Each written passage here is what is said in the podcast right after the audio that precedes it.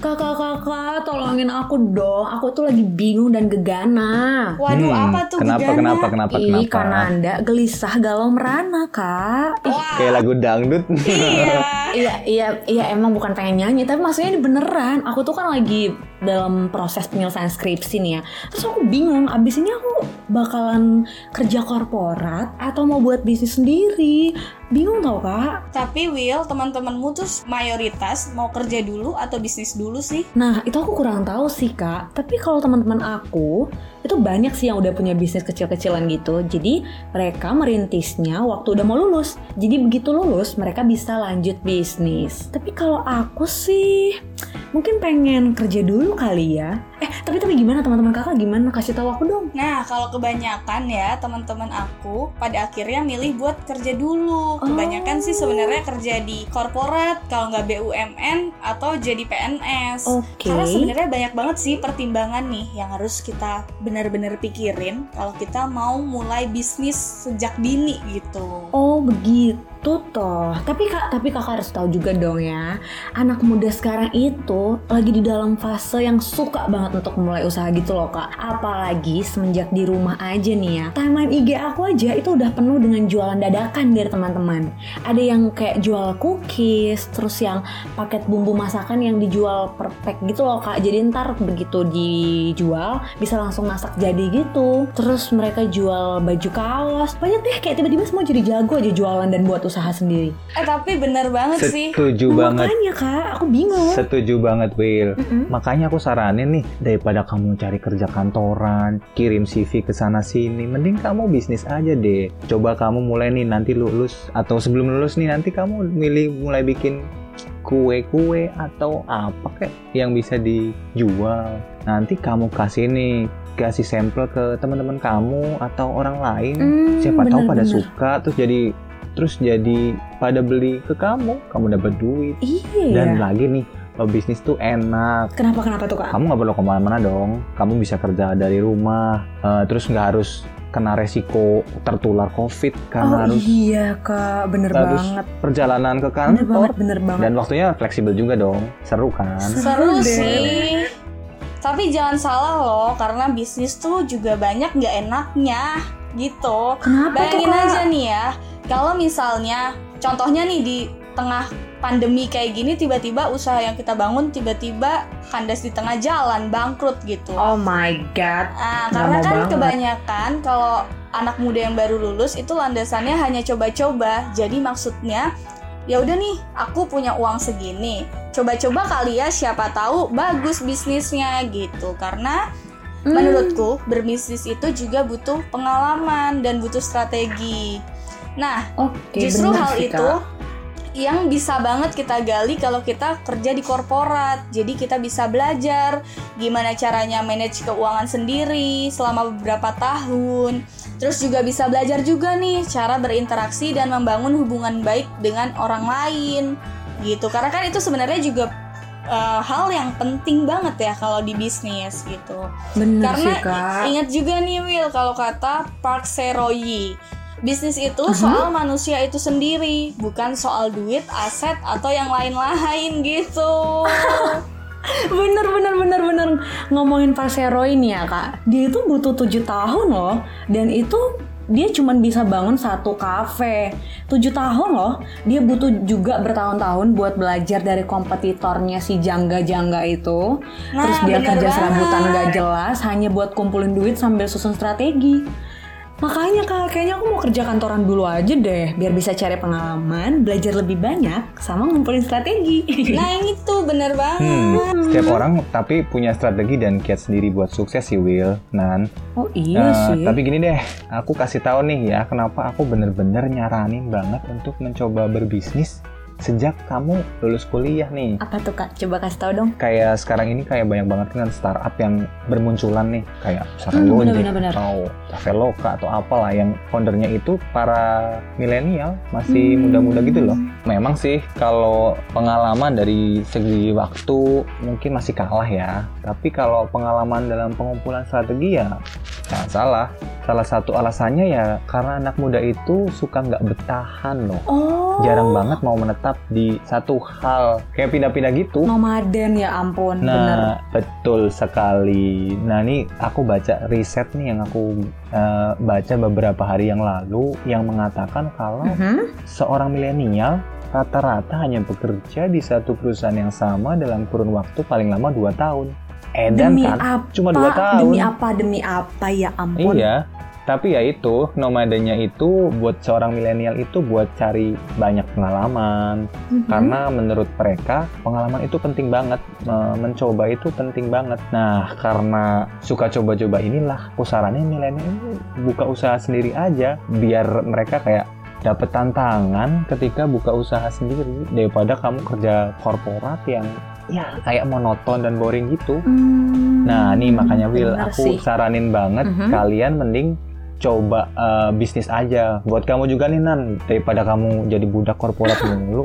Iya kali. Cobain bisnis aja. Tapi Kak Ben, kerja korporat tuh juga nggak semenyeramkan itu kok. Banyak banget nih hal yang bisa didapat anak muda, contohnya ya aku sih, aku masih anak muda ya, alhamdulillah.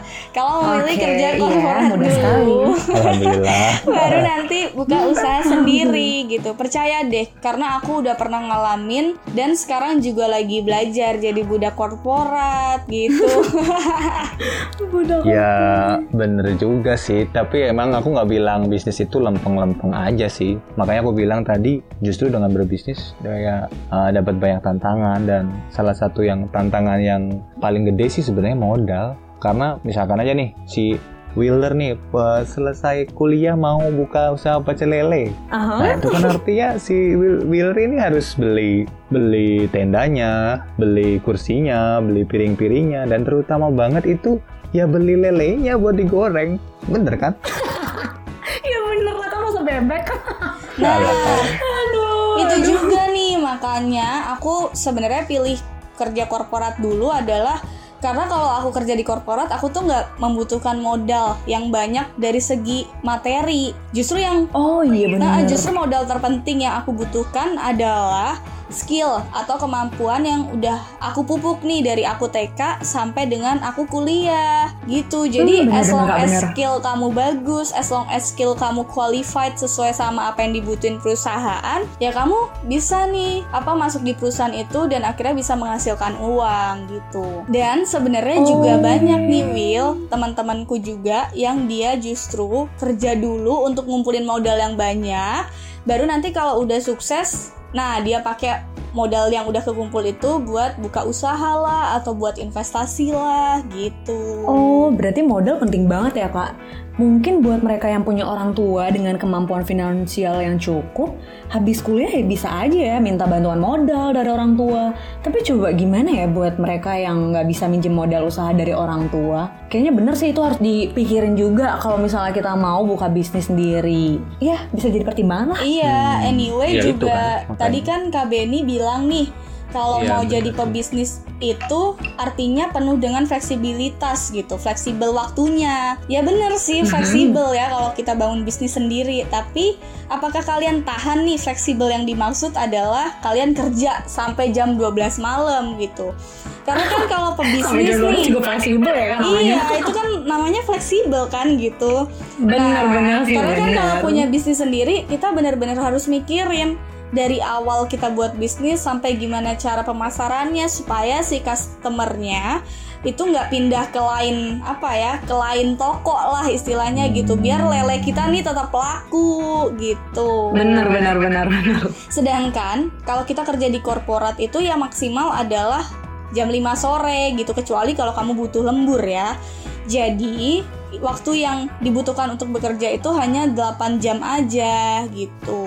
Nah, kalau mau jadi pebisnis itu juga harus punya komitmen nih untuk tahu batasan waktu bekerja. Jadi manajemen waktunya juga harus bagus. Oh iya benar-benar. Jadi keinget dong Kak, gara-gara bahas fleksibelnya dunia bisnis.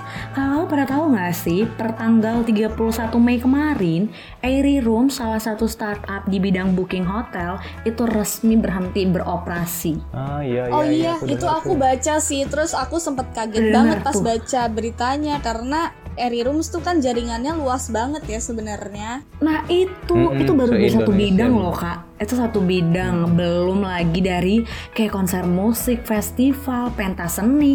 Itu harus dibatalin semua ya gara-gara pandemi ini. Parah banget kan, itu sih se-fleksibel itu. Karena kita juga gak tahu kan apa yang akan terjadi ke depannya. Yang bisa kita lakuin sekarang ya hanya beradaptasi dengan waktu itu sendiri. Beda banget kalau misalnya ntar aku milih kerja korporat dulu. Mungkin kalau ada pandemi gitu, aku masih dikasih kesempatan WFH. Meskipun bentar lagi Kananda udah WFO. Semangat Kananda. Iya Will, gak apa-apa, aku tuh tabah. Oh iya, ya udah deh Kak, entar soal WFO itu kita bahas di segmen berikutnya aja. Benar. Pasti seru deh. Iya, kapan-kapan ya kita bahas lagi ya. Iya, yes, benar. Nah, Will, makanya balik lagi, kenapa sih aku dulu milih kerja korporat ya, karena yang pertama tuh kenapa? Walaupun aku jadi budak nih ya di korporat, tapi tuh aku bisa jadi budak yang belajar gitu. Belajar cara strategi bisnisnya gimana, cara nentuin pasarnya gimana, cara nentuin produk yang bagus yang dibutuhin orang-orang tuh gimana gitu. Jadi dari aku udah jadi budak korporat, aku tuh benar-benar tahu gitu. Jadi sambil menyelam minum air ya katanya gitu. Benar, wah.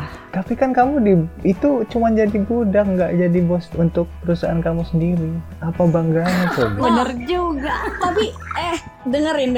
Tapi kan justru ketika kita berada di struktur paling bawah, justru itulah kita melakukan segala sesuatu sendiri gitu. Jadi benar-benar tahu teknisnya gimana, bukan hanya sekedar konseptual mikir strateginya gimana. Justru ketika aku jadi staff, aku tuh ngerasa aku tuh tahu gitu secara teknikal cara ngelakuin setiap prosesnya tuh gimana sih gitu. Jadi aku tuh selalu kayak amati, terus aku modifikasi, terus aku tiru, baru aku terapkan di dalam bisnisku yang kecil-kecilan ini. Oh, jadi belajar dulu gitu ya maksud Kananda ya? Intinya kita harus belajar dulu lah strateginya gimana. Cuma itu doang dong kelebihan kerja di korporat. Ih, emang ada lagi? Ada lagi tau. Lagi emang ada Kak? Ih, nih, ini seperti orang-orang yang lainnya pada pikirkan ya. Jadi kalau kita kerja di korporat itu, kita tuh merasa aman secara finansial karena gaji kita tetap. Oh, iya benar banget sih. Ya kan? Jadi misalnya nih, aku digaji 5 juta, ketentuan perusahaan digaji 5 juta gitu. Ya selama aku kerja di sana, ya aku bakal mendapat minimal gaji yang sudah ditentukan itu. Belum lagi misalnya kalau ada bonus, terus ada ketentuan lagi misalnya THR, nah itu jadi uang-uang tambahan deh gitu. Terus ya, jadi kalau di korporat tuh enaknya gini, jadi walaupun kita lagi sedih, terus kayak kita ngerasa aduh males banget nih kerja gitu. Terus kalau kita lagi ngerasa aduh gue hari ini seneng banget, gue semangat nih kerja gitu, itu hasilnya sama aja. Jadi maksudnya adalah ketika kamu berhasil menyelesaikan job desk yang dikerjakan, ya kamu akan tetap dapat gaji yang semestinya gitu. Beda kan kalau bentar kayak bentar tadi kenapa? Kenapa? Tadi nyebutin gajinya kok kayak kecil banget ya, cuma 5 juta. Wah, itu kan hanya contoh kecil buat Kak Benny. Kalau berbisnis kamu bisa jadi orang kaya, punya keuntungan banyak. Demi apa? Bisa berkali lipat gitu Kak? Iya dong. Karena misalkan parah. Kalau di korporat nih, kamu kerja rajin nih, terus kamu kerja siang malam, perusahaan salesnya naik nih, tapi keuntungan itu kan nggak buat kamu, cuman buat bos-bos kamu, buat orang lain. Coba kalau bisnis buat diri sendiri, bahkan kita bisa bener ya buat kita bisa juga gaji orang lain loh. Tapi memberdayakan manusia lainnya. Itu kalau misalnya kita udah beneran sukses bisnisnya. Apalagi coba. Kalau bisnis kan bener-bener harus mulai dari nol, dan it will takes a long time, a very long time untuk kamu bisa sampai titik tertinggi di mana kayak kamu bisnisnya bisa untung terus gitu. Terus aku juga pernah coba bisnis sih, jadi maksudnya awal-awal gitu juga penghasilannya yang nggak nentu, bisa dapet kadang 1 juta, kadang 500, bahkan sering banget nggak dapet sama sekali gitu. Tapi kan juga bisa kalau dapet pelanggan banyak kan bisa langsung untung gede gitu nggak sih? Saving money banyak, tapi bener kan bisa buat beberapa bulan untuk cadangan, bener. Tanpa harus nyari lagi kan bisa juga kayak gitu. Justru Justru kalau kerja di korporat itu tuh kita bisa belajar tuh gimana caranya kita memperluas pasar, terus kita menambah pengetahuan skill-skill kita, skill market, skill sales kita, terus gimana caranya kita bisa persuasi orang biar orang itu bisa beli barang-barang yang kita jual gitu. Kalau di bisnis kan ya learning by doing gitu. Di korporat gitu ya kayak. Emangnya di bisnis nggak bisa. Hah, bisnis juga bisa. Di bisnis juga bisa, kita juga bisa. Iya dong, di bisnis itu kan kita semuanya ngerjain sendiri. Itu artinya kita harus belajar jadi marketing. Kita harus, misalkan kamu tadi mau bikin pecel lele kan, kamu juga harus belajar goreng lele yang renyah tuh gimana. Bener sih. Belajar juga jualan lelenya gimana. Mungkin belajar memelihara lele gimana, kan banyak loh ilmunya. Berarti kalau di bisnis itu emang practice makes perfect, itu bener banget ya. Kayak kita harus mencoba terus, tapi sekali dapat hasil yang bagus tuh beruntung banget nggak sih Kak? Aduh, jadi gimana ya, aku jadi makin bingung deh. Tapi tetap aja itu dong. Butuh waktu yang lama banget. Udah bisnis aja. Itu butuh waktu yang lama banget biar bisa kayak kamu ngerti sendiri gimana caranya gitu. Kamu akan tetap harus belajar dari orang lain dulu biar kamu bisa goreng lelenya dengan bagus gitu. Ya benar sih Kak, tapi kan sama-sama seru juga. Emang apa lagi tuh kelebihan di korporat? Nah, kalau aku sih kebetulan orang yang suka rutinitas gitu. Aku suka jadwal yang pasti-pasti aja. Justru kalau jadwal, kalau aku nih misalnya seharian kosong nggak ada apapun yang aku lakukan gitu, aku justru khawatir, aku cemas. Makanya kalau aku kerja di kantor, aku ngerasa aman. Anaknya produktif banget ya sis. Aku anaknya emang merasa aman kalau ada framing gitu, framing apa yang harus aku lakukan gitu. Jadi aku ngerasa aman karena aku punya jadwal rutin di kantor. Setiap hari selalu ada aja apa yang harus aku lakukan gitu. Jadi nggak gabut gitu ya Kak ya? Iya, jadi nggak gabut. Tapi kan kalau di korporat artinya kamu harus ngikutin. Pokoknya nggak fleksibel, nggak bisa ngatur waktu diri kamu sendiri karena harus ngikutin aturan korporat. Telat dikit harus dipotong. Pulang cepet nggak bisa. Iya benar ketat banget aturannya Kak. Kalau di bisnis kan bisa ngatur sendiri. Loh, berarti kan bisnis nggak punya rutinitas ya Kak? Apa gimana? Ya bikin bisnis atau punya usaha sendiri bukan berarti nggak ada rutinitas sih Wil. Ya misalkan kamu buka pecel lele, pasti otomatis ada rutinitas dong tiap hari. Oh iya sih Kak ya, benar. Kan ngejar jam makan siang atau jam makan malam, itu kan juga rutinitas sih. Iya benar sih. BTW dari tadi contohnya pecel lele aja nih ya. Emang lagi ngidam apa gimana sih Kak? Iya nih. Di Aussie nggak ada pecel lele ya Kak? Aduh, sini deh buruan balik Indo. Nggak ada, iya. Iya benar. Berarti rutinitasnya itu yang tentunya kita sendiri ya. Gimana kita manage diri sendiri ya. Dan lagi ya, kalau di bisnis itu, kalau di kantoran kan kayak rawan banget tuh diomongin atasan atau diomongin kubikel sebelah yang pada iri sama prestasi kita, terus kayak konflik gitu. Ada konflik, parah banget ya Kak ya. Capek nggak sih Kak? Ya ampun. Capek banget sih. Belum lagi tau nggak sih Kak, kalau kita misalnya capek karena macet di jalan nih, males banget nggak sih? Karena Anda ngerasain itu nggak sih? Iya tapi enggak tuh, aku nyaman-nyaman aja ya so far disuruh WFO maupun WFH. Nah kan tadi aku udah bilang ya, aku anaknya main aman gitu. Bagi orang-orang yang kayak aku yang sukanya main aman, yang penting adalah ada jenjang karir yang jelas kalau kerja di kantoran gitu. Jadi maksudnya kita tahu nih, kita sekarang jadi staff, kita harus ngapain supaya kita bisa naik jabatan. Dan kita harus mempersiapkan waktu berapa lama untuk kita bisa naik jabatan gitu. Kalau misalnya kita kerja di perusahaan ternama atau kantor besar, setidaknya ada kepastian kejelasan karir gitu. Paling nggak adalah minimal kita ada kenaikan gaji standar kurang lebih sekitar 10% per tahun dan berbagai tunjangan hidup gitu. Contohnya adalah BPJS Ketenagakerjaan, BPJS Kesehatan, terus juga ada asuransi gitu. Wih, seru. Hah, kayak gitu dibilang seru. Lah, seru dong Kak ya. Jadi aman-aman aja gitu. Jadi budak doang dia dibilang seru.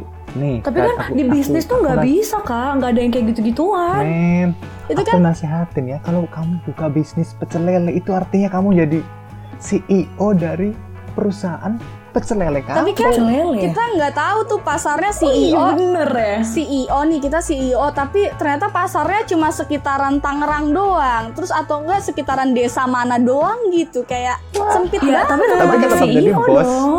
Iya bener. Kamu bisa bikin kartu nama dengan nama CEO.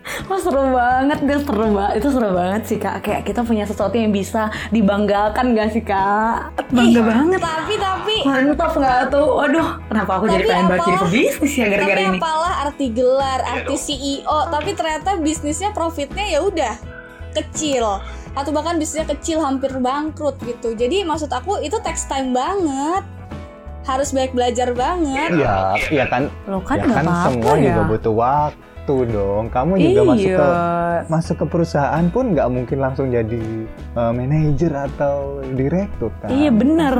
Butuh TK, SD, SMP, kuliah loh Kak. Iya, tapi kayak yang Nanda bilang tadi kan, kamu di perusahaan itu mau kerja berapa lama pun kamu tetap jadi bawahan, kamu tetap nggak jadi bos juga meskipun kamu jadi CEO pun yang punya bukan punya kamu. Coba bayangin kalau kamu di bisnis sendiri, kamu dari awal tuh udah jadi CEO. Ya ampun, beneran ya CEO. Kamu kenalan sama orang terus kamu ngenalin diri sebagai CEO PT Lele Goreng. Bener juga ya. Tapi nggak gitu cara berpikirnya guys. Ya udah mohon maaf nih kenapa kita bertiga jadi berantem. Kan tadi di awal aku lagi bingung aja makanya nanya pendapat kakak-kakak. Udah kita jangan berantem. Ya udah, setelah aku dengar semua penjelasan kakak-kakak, akhirnya sedikit lah pemikiranku tuh terbuka. Kira-kira habis skripsi aku harus ngapain? Nah, dari pembahasan kita barusan, aku itu bisa tahu kalau sebenarnya ada dua kata yang mewakili pilihan kita antara bekerja di korporat atau membuat bisnis sendiri. Kalau kita kerja di korporat, kata kuncinya itu adalah aman. Sementara kalau kita buat bisnis sendiri, kata kuncinya apa? Nyaman. Jadi aman dan nyaman itu mirip banget, tapi dua-duanya punya makna yang beda banget. Nah kalau di korporat ya setidaknya kita seperti yang dibilang Kak Nanda tadi. Jadi kalau yang kayak kata Kak Nanda tadi, kalau kita bekerja di korporat, kita itu setidaknya udah tahu nih apa aja yang harus kita lakuin. Rutinitasnya udah jelas, pekerjaannya udah jelas, finansial kita setidaknya udah aman setiap bulannya. Nah jadi kata yang aku dapat itu aman sih kalau kerja korporat. Nah tapi kalau kita bisnis, kita itu nyari nyamannya. Misalnya kalau kita nyaman dengan cara membangun sebuah usaha pecel lele, ya it's okay, silakan buka, nggak ada yang larang. Kalau misalnya kita nyaman dengan rutinitas kerja jam 12 malam setiap harinya, ya it's okay, itulah kalau bisnis sendiri. Jadi ya makasih ya kakak-kakak, kalian itu memberi aku insight baru soal dua bidang ini gitu loh. Jangan debatnya ya Will yang diingat. Enggak dong Kak, enggak. Kalian lucu deh tapi debat, aku ketawa aja dari tadi. Bisnisnya aja ya Will yang diingat ya. Enggak gitu, tetap dulu kita harus kerja kantoran dulu baru bisnis. Oke, udah ya kakak-kakak, malah debat lagi tuh kan. Beneran diingat nih debatnya. Ya udah, untuk teman-teman berisik yang suka sama pembahasan kita barusan, boleh banget ya untuk like, comment, dan share podcast kami ke teman-teman kalian yang mungkin juga bingung nih mau pilih kerja kantoran dulu atau langsung berbisnis. So, jangan lupa untuk tetap dengerin episode berikutnya di podcast Berisik, karena biar berisik tapi tetap asik. Yeay, see you.